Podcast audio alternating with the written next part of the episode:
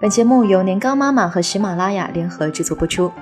年糕妈妈让一亿中国宝宝得到更科学的养育。掉在地上的饼干，外婆会吃的。中国式套路很愁人。有的时候，我觉得现在的小孩生存环境真的是太艰难了。前几天饭后吃西瓜，小孩刚伸出手，婆婆就笑眯眯地说：“小宝，把你这一块给奶奶吃。”肯不肯呀？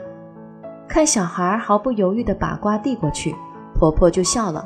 她连连挥手：“不要了，不要了，你吃吧，小宝乖。”一旁抱起瓜大啃的我说：“妈，给你的就拿着吧，那么一盘子吃，他要吃啊，再自己拿嘛。”婆婆连连摆手：“我饱了，我就是看他给不给。”小孩还没收回去的手举在那里，看看我，又看看奶奶。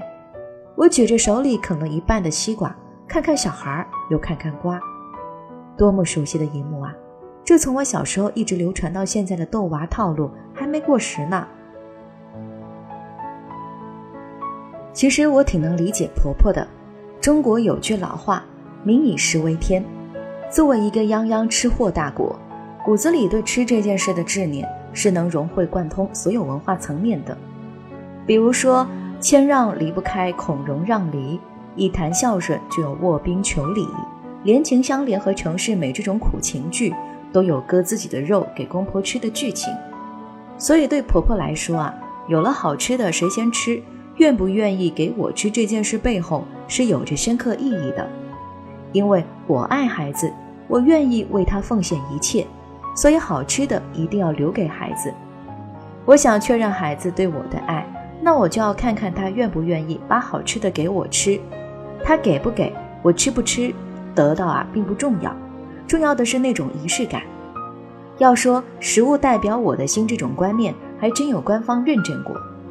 前段时间朋友圈都在疯转公安大学的李玫瑾教授十年前的一段公益演讲啊，里面呢就有个片段说了，他有次带着孩子回老家，给孩子剥橘子的时候呢，小孩儿刚想放到嘴里。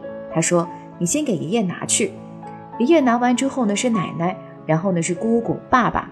等到最后一半橘子的时候呢，孩子自然而然的就放到妈妈嘴巴里了。看着这样的孩子呢，妈妈很欣慰，又给他剥了一个新橘子。李教授就说了：“通过这样的方式，小孩才会懂得一个家庭里的分享有多重要。这样做，孩子才不会自私，他脑子里面有别人。还是那个道理。”对你好，就是先把食物给你吃。这个古老的道理呢，你懂我懂，大家懂，可小孩不懂。不就是吃点东西吗？为什么也要上纲上线到你爱不爱我，我爱不爱你啊？你要和小孩解释说，你给奶奶吃就代表爱她，奶奶舍不得吃留给你是因为爱你。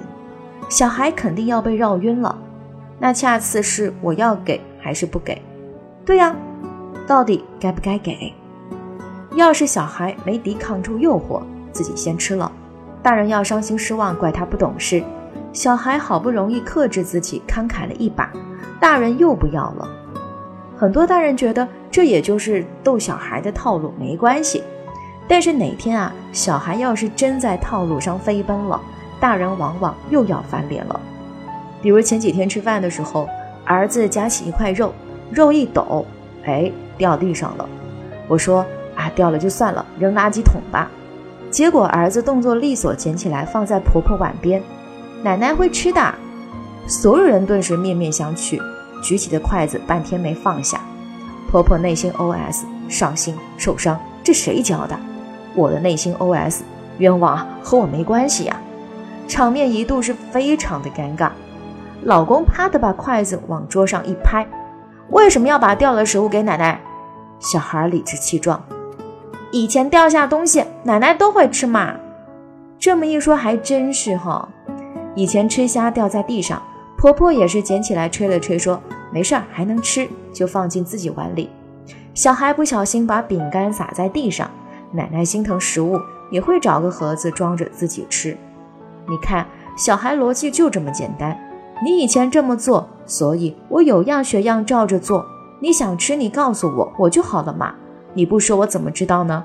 但是你说了又想吃，我给你呢，你又不吃，那我到底要不要给你吃啊？所有被小孩气死的大人都是这么给自己铺路的。大概因为小孩生下来和大人之间先建立的是喂养关系，所以呢，在教育孩子这件事上，大人总要有一套特别能让孩子不理解的逻辑。